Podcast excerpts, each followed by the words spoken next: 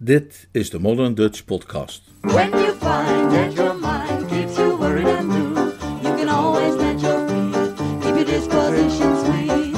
Want to see what makes me feel the way I do? Burning as a night on two good reasons why. Happy feet, I've got De artistieke loopbaan van Corky. Een verhaal van P.G. Woodhouse uit de bundel Carry On Jeeves, vertaald en voorgelezen door Leonard sweet.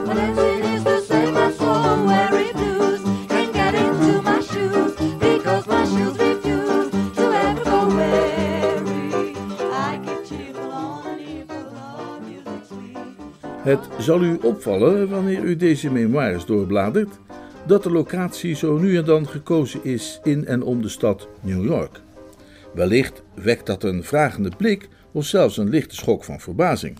Wat, vraagt u zich wellicht af, doet Bertram zo ver van zijn geliefd vaderland? Tja, dat is nogal een lang verhaal. Maar een beetje samengevat en voor de gelegenheid teruggesneden tot twee rollen film, komt het erop neer dat tante Agatha mij bij zekere gelegenheid naar Amerika heeft gestuurd om te proberen mijn neef Gassi te weerhouden een meisje te trouwen dat bij de revue werkte. En ik heb daar toen zo'n potje van gemaakt dat het mij verstandiger leek wat langer in New York te blijven dan terug te gaan en lange indringende gesprekken met haar te voeren over die kwestie. Ik stuurde Jeeves er dus op uit om een fatsoenlijk appartement te zoeken en vestigde me daar voor een periode van ballingschap. Ik moet er wel bij zeggen dat New York een hele gave stad is om naar verbannen te zijn. Iedereen was er reuze aardig voor me en er was ook erg veel te zien en te beleven, dus alles bij elkaar heb ik er niet erg onder geleden. Gasten stelden mij voor aan andere gasten enzovoort en zo verder. En het duurde niet lang of ik kende massa's goede lui, waarvan sommigen met een smakgeld in huizen woonden rond het park en anderen met het gas laag in kamertjes verbleven rond Washington Square. Kunstenaars en schrijvers en zo. Gasten met hersens. Corky, de figuur die ik hier wil behandelen, was een van de kunstenaars. Portretschilder noemde hij zichzelf, maar in feite stond zijn score op dat vlak tot nog toe op nul. Het zit namelijk zo met portretschilderen, moet je weten, ik heb dat zo'n beetje bestudeerd, dat je geen portret kunt gaan schilderen voordat iemand je dat gevraagd heeft. En dat niemand je dat vraagt als je niet eerst al een heleboel andere portretten hebt geschilderd. Nou ja, dat maakt het allemaal vrij lastig, om niet te zeggen hachelijk voor de ambitieuze jongeling. Corky overleefde zo'n beetje door af en toe iets te doen voor een striptijdschrift. Hij kan heel grappige dingen maken als hij een goede inval heeft. En met het tekenen van stoelen en slaapkamermeubelen en zo voor advertenties. Zijn belangrijkste bron van inkomsten was echter het lospeuteren van onregelmatige bijdragen van zijn oom, ene Alexander Worpel, die iets deed in de jute-business. Ja, wat jute precies is, heb ik eerlijk gezegd een beetje vaag, maar het is kennelijk iets waar de grote massa dol op is, want Worpel verdiende er een onbehoorlijke hoop geld mee. Nu zullen een hoop lui denken dat het lekker makkelijk is om een rijke oom te hebben, maar volgens Corky is dat niet zonder meer het geval. Corky's oom was een zonder meer stevig gebouwde figuur die eruit zag alsof hij nog een eeuwigheid mee kon. Hij was 51 en hij leek die leeftijd minstens te willen gaan verdubbelen. Dat was echter niet zozeer wat onze arme Corky dwars zat, want hij is een geduldig en verdraagzaam mens en had er geen enkel bezwaar tegen dat zijn oom nog lange tijd in gezondheid zou voortleven. Maar waar Corky onder leed, was de manier waarop de genoemde worpel hem voortdurend dwars zat. Corky's oom vond het namelijk maar niks, begrijp je, dat Corky voor het kunstenaarschap had gekozen. Hij vond dat Corky geen talent had voor dat vak. Hij zeurde alsmaar dat Corky het palet aan de wilgen moest hangen en in de jute-business moest gaan. Onderaan beginnen en zich dan langzaam opwerken tot hij aan de top stond. En Corky zei dat hij weliswaar geen idee had wat het werk onderaan de jute-business eigenlijk inhield, maar dat zijn instinct hem vertelde dat het iets gruwelijks moest zijn. Bovendien geloofde Corky zelf wel in een glanzende toekomst als kunstenaar. Op een dag, zei hij, ging hij het helemaal maken.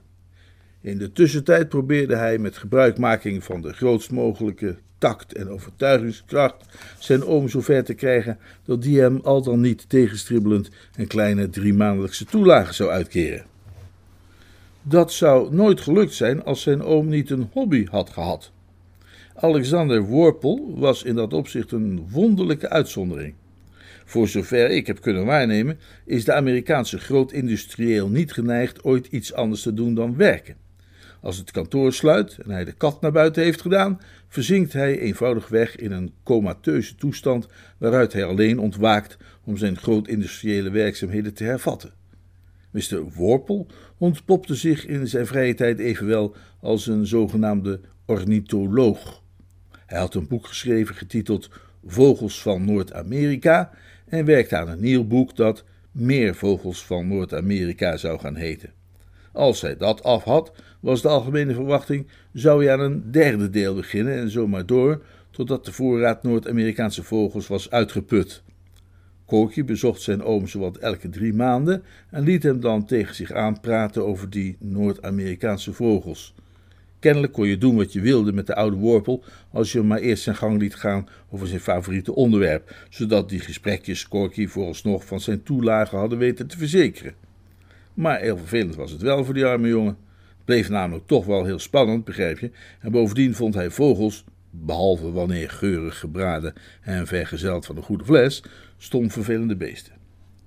Om onze karakterstudie van de heer Worpel te voltooien, hij was onderhevig aan sterk wisselende stemmingen en zijn algemene opvatting met betrekking tot Corky was dat deze een onnozele hals was die met elke stap die hij op eigen initiatief zette zijn aangeboren gebrek aan verstand opnieuw bewees.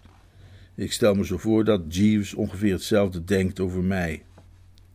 Dus, toen Corky op zekere achternamiddag bij een kamer binnendruppelde, een meisje voor zich uitschuivende en zei: Bertie, mag ik je mijn verloofde voorstellen? Miss Singer.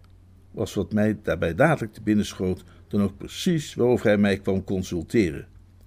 Corky, jongen, waren mijn eerste woorden. Hoe moet dat met je oom? De arme knul uitte wat je noemt een vreugdeloze lach. Hij keek wanhopig tobberig uit zijn ogen, als iemand die de moord dan wel achter de rug heeft, maar geen idee heeft waar hij het lijk moet laten. Oh, wij zijn toch zo bang, meneer Woester, zei het meisje. We hoopten dat u misschien zou weten hoe we het hem het beste konden vertellen.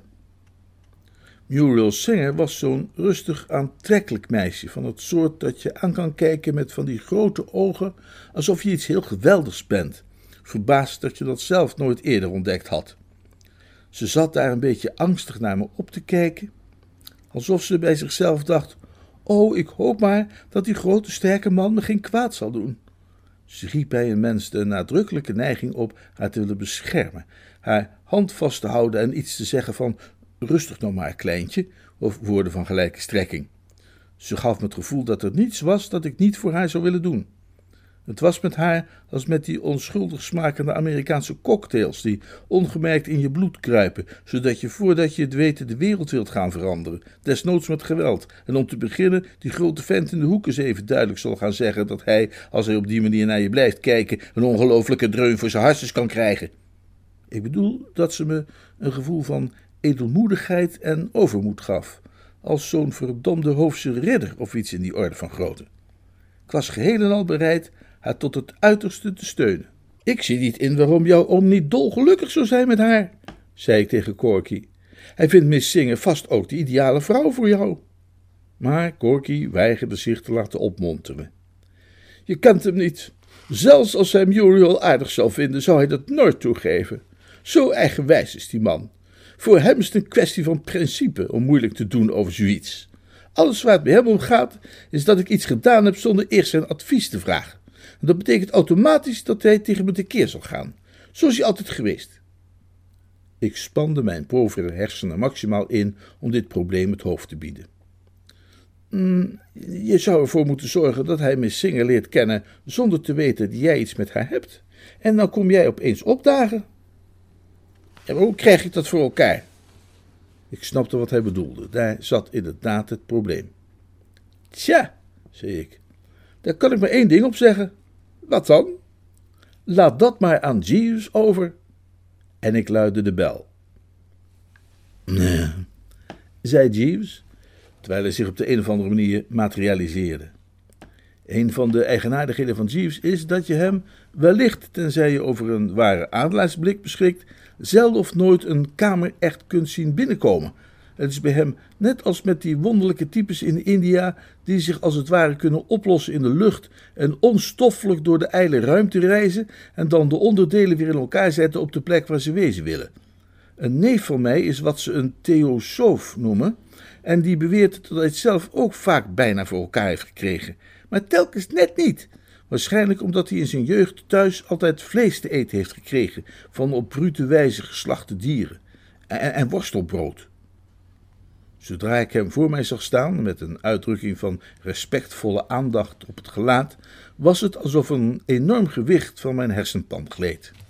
Ik voelde mij als een verdwaald kind dat opeens zijn vader in de verte ziet aankomen. Jeeves, we hebben behoefte aan jouw advies. Uitstekend, meneer. Ik vatte Corky's pijnlijke situatie in enkele goed gekozen woorden voor hem samen. Dus, je ziet waar het op neerkomt, James. Wij zouden van jou graag willen horen hoe wij ervoor kunnen zorgen dat de heer Worpel kennis maakt met Miss Singer, zonder dat hij doorheeft dat mijn vriend Corcoran haar al kent. Begrijp je wel? Begrijp het volkomen, meneer. Goed. Probeer daar dus iets op te bedenken. Ik heb daar al iets op bedacht, meneer. Echt waar? De strategie die ik zou willen voorstellen zal stellig tot de gewenste uitslag leiden, meneer. Maar wat u als een bezwaar zou kunnen opvatten is dat deze een zekere financiële aderlating vereist. Hij bedoelt dat hij een ijzersterk idee heeft, vertaalde ik even voor Corky, maar dat het een paar centen zal kosten. Ik zag Corky's gezicht al betrekken, want voor hem was dat een serieus probleem. Maar ik was nog hevig onder de invloed van de smeltende blik van het meisje en begreep dat ik hier als hoofdse ridder in het krijt kon treden. Wat dat betreft kun je op mij rekenen, Corky, zei ik. Het zal me genoegen zijn. Ga verder, Jeeves. Ik zou willen voorstellen, meneer, om gebruik te maken van Mr. Walpole's liefde voor de ornithologie. Hoe weet jij nou eens hemelsnaam dat die man een vogelfriek is? Dat ligt aan de constructiewijze van de appartementen hier in New York, meneer. Die verschilt aanzienlijk van die in Londen. De wanden tussen de verschillende vertrekken zijn hier flinterdun. Zonder te willen afluisteren heb ik de heer Corcoran menigmaal en zelfs met enige stemverheffing over dat onderwerp horen spreken. Oh, juist. Lijkt een goed idee dat de jonge dame een klein boekje zou schrijven getiteld, laten wij zeggen, Onze Noord-Amerikaanse vogels voor kinderen en dat zou opdragen aan de heer Walpole. Kleine oplagen daarvan zou kunnen worden gepubliceerd voor uw rekening, meneer. En het boek zou dan uiteraard op talloze plaatsen in de meest lovende bewoordingen verwijzen naar de heer Walpole's diepgaander werk over hetzelfde onderwerp. Ik zou willen aanbevelen om dan bij de verschijning de heer Walpole een present exemplaar te zenden, vergezeld van een brief waarin de jonge dame hem verzoekt persoonlijk kennis te mogen maken met de man aan wie zij zoveel verschuldigd is. Dat zal ongetwijfeld, stel ik mij voor, het gewenste resultaat opleveren. Maar zoals ik al zei, zullen de aan dit plan verbonden kosten niet onaanzienlijk zijn. Ik voelde me als de eigenaar van zo'n hond die kunstjes doet in het circus, op het moment dat het beest de aangekondigde truc inderdaad weer feilloos heeft verricht. Ik had er van meet af aan al alles op durven verwedden en Jeeves had me dan ook inderdaad weer niet teleurgesteld. Ik begon trouwens steeds minder goed te begrijpen waarom een man met zijn geniale gaven er kennelijk genoeg in bleef vinden mijn overhemden te strijken en wat al niet. Als ik maar half zoveel hersens had bezeten als Jeeves, had ik toch minstens een gooi willen doen naar de post van minister-president of iets in die geest. Jeeves, zei ik, dat is een geweldig idee. Een van je beste invallen. Dank u, meneer. Het meisje zag echter een bezwaar. Sorry, maar ik weet echt niet hoe ik een boek zou moeten schrijven, over welk onderwerp dan ook. Ik ben al niet eens zo goed in brieven schrijven. Muriel's talent, zei Corky, ligt meer eh, op het gebied van theater. Ik had nog niet gezegd, maar een van de redenen waarom we zo bang zijn dat oom Alexander het nieuws van onze verloving slecht zal opvatten, is dat Muriel deel uitmaakt van het Corps de Ballet in die voorstelling van Daar is de deur in het Manhattan Theater. Eh, Het slaat natuurlijk nergens op, maar we hebben al het gevoel dat oom Alexanders natuurlijke neiging om de kont tegen de krip te gooien daardoor alleen maar versterkt zal worden. Ik snapte wat hij bedoelde. Ik weet niet waar hem dat in zit. De heren psychologen zullen het waarschijnlijk wel kunnen verklaren, maar ooms en tantes als maatschappelijke categorie zijn altijd fel gekant tegen alle vormen van theater, gesubsidieerd of niet. Ze kunnen dat op de een of andere manier gewoon niet verdragen. Maar Jeeves had een oplossing, uiteraard. Stel mij voor, meneer, dat het eenvoudig genoeg zal zijn om een onbemiddeld auteur te vinden die tegen een kleine vergoeding de eigenlijke samenstelling van het bundeltje zal willen verzorgen. Het enige noodzakelijke is dat de naam van de jonge dame op de titelpagina verschijnt. Klopt, zei Corky. Sam Patterson zal het graag willen doen voor 100 dollar. Die schrijft elke maand onder verschillende namen. Korte roman, drie verhalen en 10.000 woorden van een feuilleton voor een van de tijdschriften. Dat is een kleinigheid voor hem. Ik zal er meteen even achteraan gaan. Prima, Anders nog iets van uw dienst, meneer? vroeg Jeeves. Uitstekend, meneer. Dank u. Ik had altijd gedacht dat uitgevers duivels intelligente kerels moesten zijn. Zwaar begiftigd met grijze cellen. maar ik heb ze nu door hoor. Alles wat een uitgever hoeft te doen is bij tijd en wijle een cheque uitschrijven en allerlei brave, ijverige luidjes om hem heen doen het eigenlijke werk. En ik kan het weten, want ik ben dus zelf uitgever geweest hè. Ik zat gewoon rustig thuis met mijn vulpen onder handbereik en na verloop van tijd verscheen er een keurig stapeltje glanzende drukwerkjes. Ik was toevallig net bij Corky op bezoek toen de eerste exemplaren van onze Noord-Amerikaanse vogels voor kinderen werden bezorgd. Muriel Singer was er ook en we babbelden wat over koetjes en kalfjes toen er op de deur werd geklopt en het pakje werd afgegeven. Het boek zag er geweldig uit. Het had een rood omslag met een of andere gevederde vriend erop, met daaronder de naam van het meisje in gouden letters. Ik sloeg een exemplaar open op een willekeurige plek. Wandel je op een lenteochtend door het veld, stond er bovenaan bladzijde 21, dan hoor je vast en zeker het zoetgekweelde, zorgeloos kabbelende wijsje van de purpervink. Als je wat ouder bent, moet je daar alles maar eens over lezen in dat prachtige boek van Alexander Worpel, Vogels van Noord-Amerika. Zie je? Meteen al een opsteker voor die oom. En nog maar een paar bladzijden verder werd hij alweer in het zonnetje gezet, ditmaal met betrekking tot de geelsnavelkoekoek of stormkraai. Schitterend werk.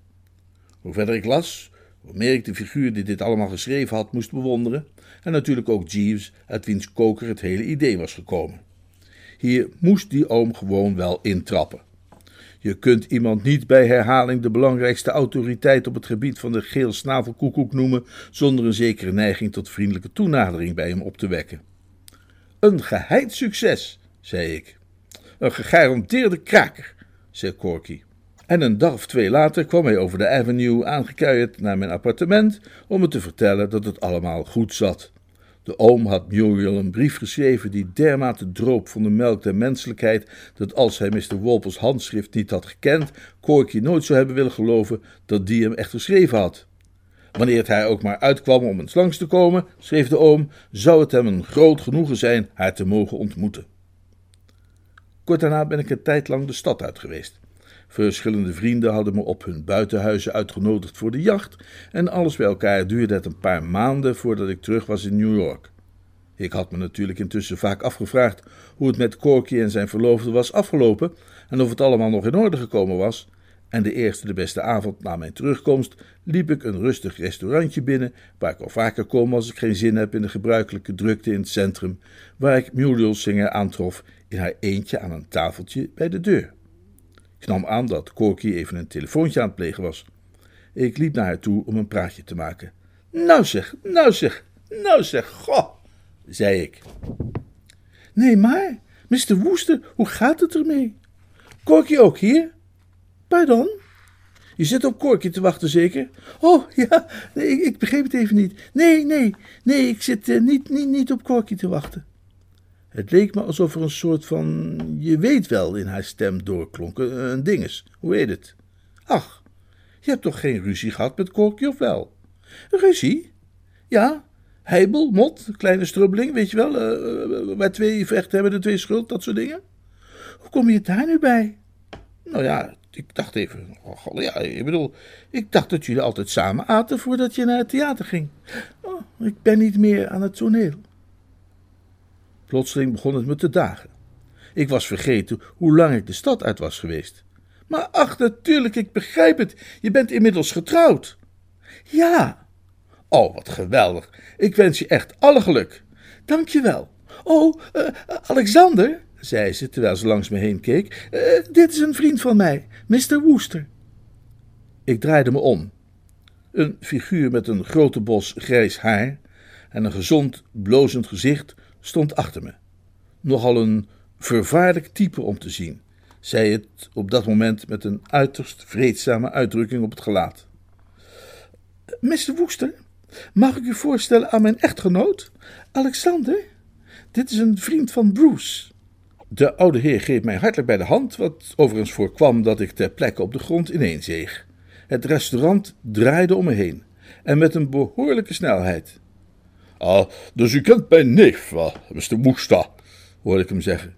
Ik hoop dat u zou willen proberen wat gezond verstand bij te brengen en hem van dat geschilder af te helpen. Uh, ik geloof dat het al een beetje de goede kant op gaat met hem. Ik dacht daar iets van te zien toen hij pas geleden bij ons kwam eten en ik hem aan jou voorstelde, liefste.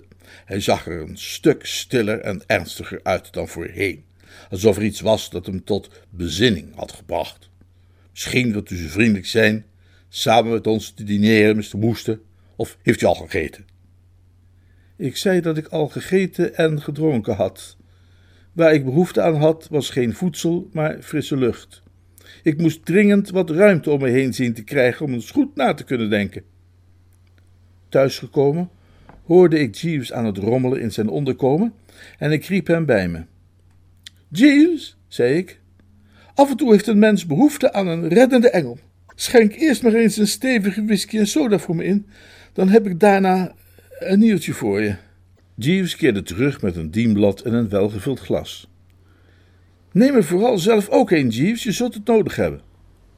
Zo dadelijk, meneer, misschien. Uh, dank u wel. Prima, zoals u wilt. Maar ik waarschuw je dat dit je een schok zal geven. Je herinnert je mijn vriend uh, Mr. Corcoran? Zeker, meneer.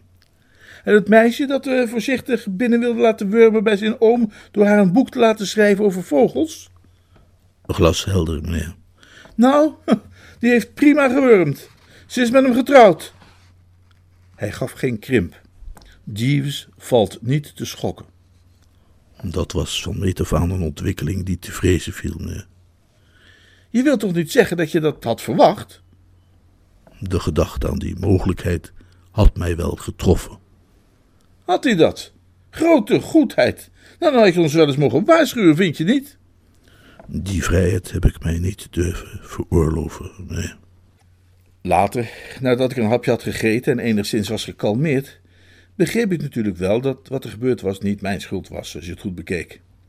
Ik had natuurlijk nooit kunnen voorzien dat een waterdicht plan als dit zo lelijk in het honderd zou lopen, maar ik moet toch toegeven dat ik er tegenop zag Korkje te ontmoeten voordat de grote heelmeester tijd zijn werk een poosje intensief had kunnen doen. Ik vermeed de omgeving van Washington Square de eerste paar maanden daarom maar liever zorgvuldig.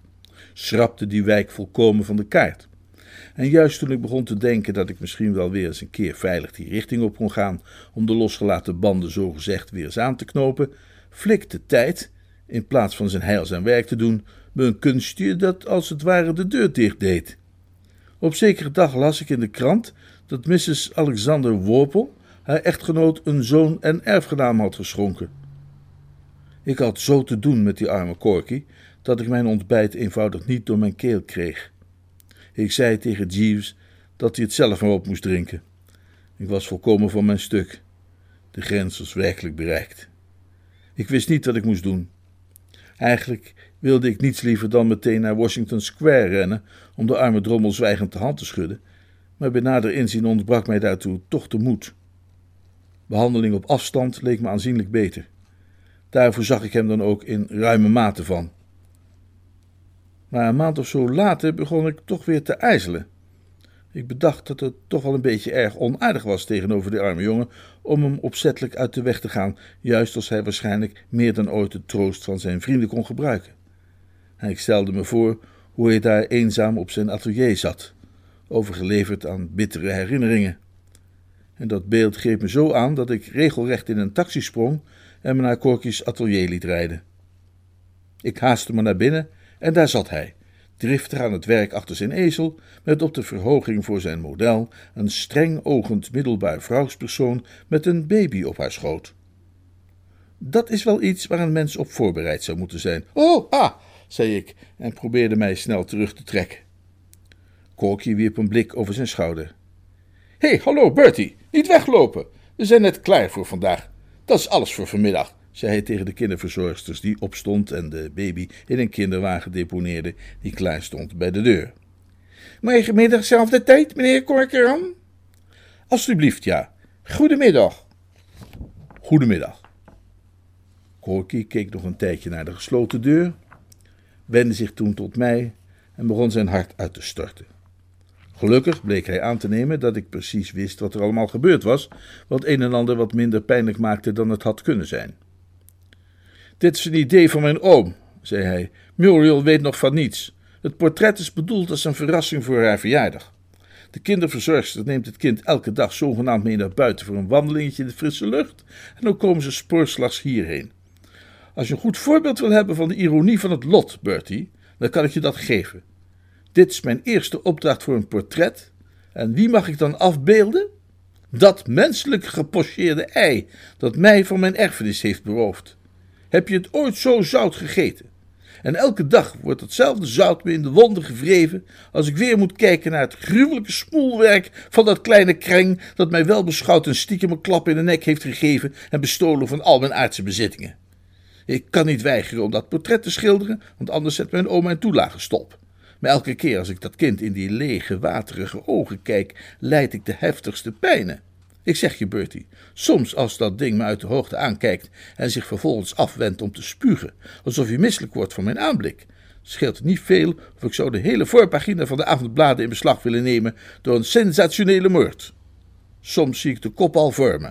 Veelbelovende jonge kunstenaar brengt baby om met bijl. Zwijgend klopte ik hem op de schouder. Mijn medegevoel ging te diep voor woorden.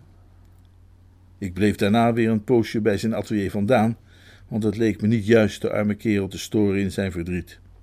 Bovendien moet ik zeggen dat die kinderverzorgster mij niet weinig angst inboezemde. Ze deed me griezelig sterk aan mijn tante Agatha denken. Ze beschikte over dezelfde venijnige, borende blik. Maar op een middag belde Corky mij thuis op. Bertie, Hallo? heb jij iets te doen vanmiddag? Niks bijzonders, nee. Zou je dan misschien hier even langs kunnen komen? Is er iets aan de hand dan? Wat, wat is het probleem? Ik heb het portret af. Oh, mooi. Goed werk. Ja, Zijn stem klonk nogal weifelend. volgens mij is er iets mis mee. Op de een of andere manier ziet het er niet zo uit als het moet, Bertie. Eh, eh, eh, het heeft iets. En over een half uur komt mijn oom hierheen om het resultaat van mijn werk in ogenschouw te nemen. Ik eh, weet niet waarom, maar ik zou jouw morele steun heel goed kunnen gebruiken. Ik begon te begrijpen dat dit wel eens een lastig klusje kon gaan worden en dat de vriendelijke medewerking van Jeeves wel eens bijzonder gewenst zou kunnen zijn. Je vreest dat hij moeilijk gaat doen? Met grote vrezen. Ik dacht even terug aan de blozende figuur die ik in het restaurant had ontmoet en probeerde me voor te stellen hoe het zou zijn als hij moeilijk begon te doen. Dat lukte maar al te gemakkelijk. Ik nam een resoluut besluit. Ik kom eraan, riep ik door de telefoon. Fijn. Maar alleen als ik Jeeves mag meebrengen. Hoezo James? Wat heeft James ermee te maken? James is die halve garen die dat hele plan verzinnen heeft waardoor... Luister, Corky, beste knul. Als jij denkt dat ik die oom van jou tegemoet wil treden zonder hulp van Jeeves, dan heb je het goed mis. Ik stap nog liever een wilde beestenkuil binnen en steek mijn kop in de muil van de leeuw, Nou, oké dan. zei Corky. Het ging niet van harte, maar hij zei het wel. En ik schelde dus om Jeeves en legde hem de situatie uit. Uitstekend, meneer. We troffen Corky aan vlak bij de deur, zijn blik gericht op het schilderij en met één hand verdedigend opgeheven, alsof hij bang was dat het portret hem elk moment een draai om zijn oren kon geven. Blijf staan waar je staat, Bertie, zei hij, zonder te bewegen, en zeg nou eens eerlijk wat je ervan vindt. Het licht uit het grote raam viel recht op het schilderij. Ik bekeek het zorgvuldig. Ik ging wat dichterbij staan en keek nog eens goed. Daarna liep ik terug naar mijn oorspronkelijke plaats, omdat het van daaraf toch minder erg had geleken. Nou? vroeg Corky nieuwsgierig. Ik aarzelde een beetje. Tja, wat zal ik je zeggen? Ik, ik heb dat kind natuurlijk maar één keer gezien. En toen ook maar heel eventjes. Maar eh, het was inderdaad een heel lelijk kind, toch? Hè? Als ik me goed herinner. Echt zo lelijk als dit? Ik keek nog eens naar dat schilderij. En de eerlijkheid gebood mij de waarheid te spreken.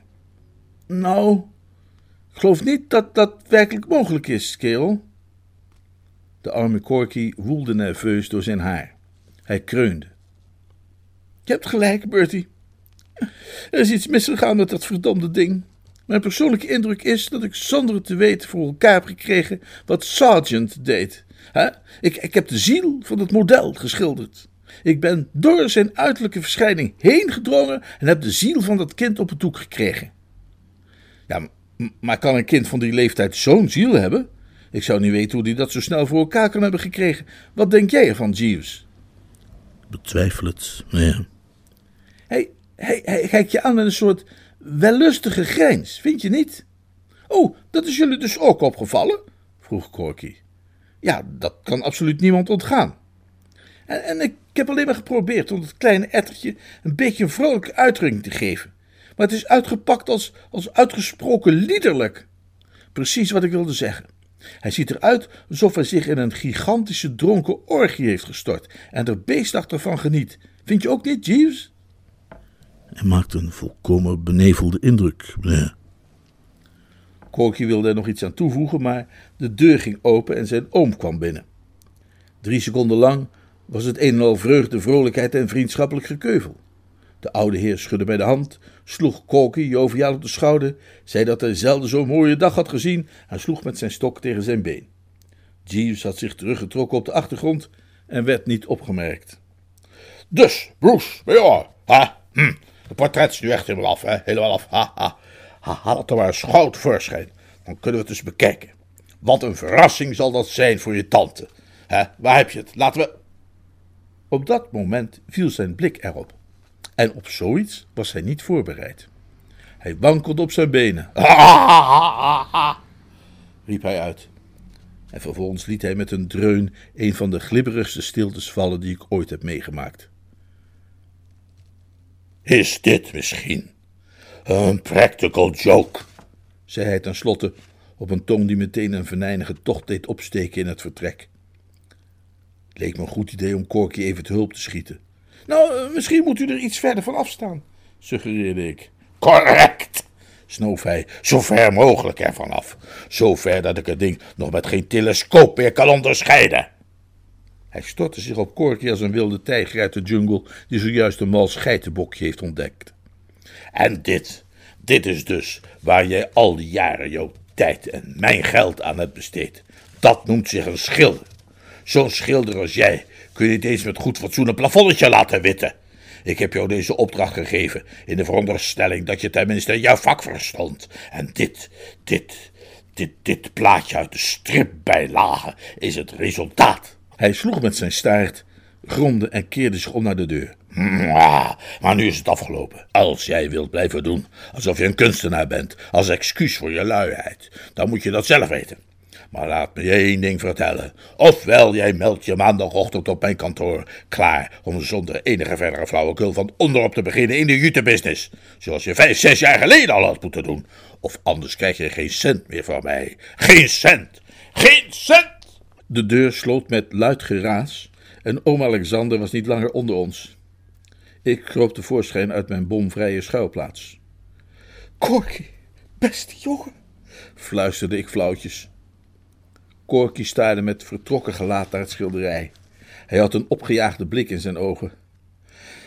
Ja, dat betekent het einde, mompelde hij met gebroken stem. Wat ga je nu doen? Doen? Wat kan ik doen? Als hij de kraan dicht draait, kan ik mijn atelier niet langer aanhouden. Je hebt gehoord wat hij zei. Ik zal vanaf maandag naar kantoor moeten. Ik wist niet wat ik moest zeggen. Ik wist precies hoe hij dacht over dat kantoor. Ik had me nog nooit zo bliksems ongemakkelijk gevoeld. Het was alsof ik nog een beetje gezellig probeerde te doen tegen een vriend die zojuist veroordeeld is tot drie jaar gevangenisstraf. Een kalme stem doorbrak echter de stilte op geruststellende toon. Mag ik misschien een suggestie doen, meneer? Het was Jeeves. Hij was ongemerkt opgedoken uit de schaduw en tuurde met ernstige blik naar het schilderij.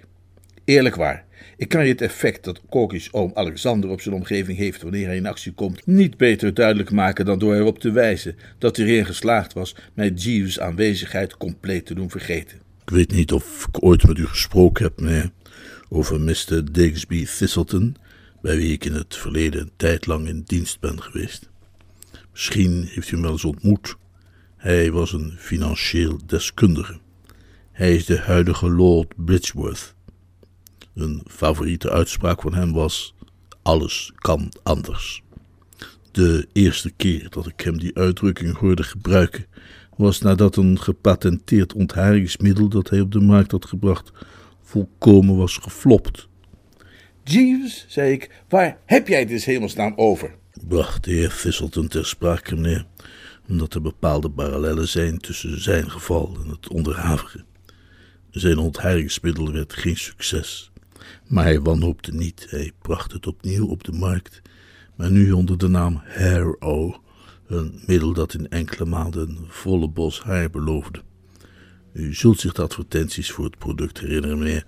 Ze bestonden uit de humoristische afbeelding van een biljartbal voor en na gebruik van het middel. Het leverde de heer Thistleton een dermate substantieel fortuin op dat hij kort daarna de adelstand werd verheven vanwege goede diensten verleend aan zijn partij. En nu lijkt mij dat, wanneer de heer Cochrane de zaak nog eens zou willen overwegen, hij wellicht net als de heer Thistleton zou kunnen ontdekken dat alles in feite ook anders kan. De heer Walpole leverde zelf eigenlijk al de oplossing voor het probleem. In de hitte van zijn oratie vergeleek hij het portret met een plaatje uit een stripbijlage. Ik beschouw dat als een waardevolle suggestie, meneer. Het portret dat de heer Cochrane heeft geschilderd mag dan de heer Walpole niet zijn bevallen als een gelijkend portret van zijn enig kind. Ik twijfel er niet aan dat de krantenuitgevers het graag zouden willen gebruiken als basis voor een komisch stripverhaal. En als de heer Cochrane mij wil toestaan, zijn talent heeft altijd al op het gebied van het humoristische gelegen. En deze schildering bezit zonder meer een brutale energie die bijzonder de aandacht trekt. Ik ben ervan overtuigd dat het een uiterst populair beeld zou kunnen worden. Corky staarde naar het schilderij en begon een soort droog, hikkend geluid te maken met zijn mond. Hij leek volkomen overspannen. Vervolgens begon hij plotseling wild te lachen. Corky, beste kerel, zei ik, en begon zachtjes zijn schouder te masseren. Ik vreesde dat de arme jongen een hysterische aanval had gekregen. Hij begon met grote, krachtige passen door het vertrek heen en weer te lopen. Heeft gelijk! De man heeft absoluut gelijk! Jeeves, je hebt mijn leven gered! Wat een geweldig idee! Meld je maandag op kantoor! Ha! Onderop beginnen in judebusiness! Ha! Straks koop ik die hele business van hem op als, als ik er zin in heb. Ik ken de man die de stripbijlage van de Sunday Star verzorgt. Die vreet dit beslist. Hij vertelde me pas geleden nog hoe moeilijk het is om aan een goede nieuwe strip te komen. Voor een knaller als dit kan ik vragen wat ik wil. Het is een goudmijn! Waar is mijn hoed? Waar is mijn hoed? Mijn kostje is gekocht. Waar is die verdomde hoed? Uh, leen me vijf dollar, Bertie. Ik neem meteen een taxi naar Park Row. Een vaderlijke glimlach trok over Jeeves' gezicht. Of liever, een lichte spiertrekking met een vaderlijk karakter was waarneembaar rond zijn mondhoek, wat voor Jeeves de meest vergaande benadering van een glimlach inhoudt. Wanneer ik nog een suggestie mag doen, Mr. Cochrane, als titel voor de serie die u in gedachten hebt. De avonturen van Baby Blobs. Kokje en ik keken eerst naar het schilderij en toen in zwijgend ontzag naar elkaar. Jeeves had gelijk. Dat was de enige juiste titel. Jeeves, zei ik. Dat is een paar weken later en ik had zojuist de stripbijlage van de Sunday Star doorgenomen. Ik ben een optimist, altijd geweest. Ik ben het helemaal eens met Shakespeare en die andere dichtertypes dat er licht is aan het eind van de tunnel, dat de zon altijd schijnt achter de wolken en dat elk nadeel zijn voordeel heeft. Kijk nu bijvoorbeeld eens naar meneer Corcoran. Dat was toch een kerel die duidelijk tot aan zijn wenkbrauwen in de soep zat. Hè? Eh, Die had het toch zwaar te verduren. En moet je nu eens kijken. Heb je die tekeningen van hem gezien? Ben zo vrij geweest een blik op te werpen alvorens u de krant te brengen, meneer. Bijzonder vermakelijk. En ingeslagen als een bom, weet je. Zoals ik reeds had verwacht, meneer. Ik leunde achterover in de kussens. Weet je, Jeeves, jij bent een genie. Je zou commissie moeten krijgen over dat soort dingen. In dat opzicht heb ik niets te klagen, meneer. De heer Corcoran is uiterst genereus geweest tegenover mij. Ik eh, leg uw bruine kostuum voor u klaar, meneer. Nee, ik, ik draag vandaag mijn blauwe pak met het smalle rode streepje. Niet het blauwe pak met het smalle rode streepje, meneer. Maar dat staat me geweldig, volgens mij. Niet het blauwe pak met het smalle rode streepje, meneer. Oh, nou, oké. Zoals je wilt. Uitstekend, meneer. Dank u, meneer.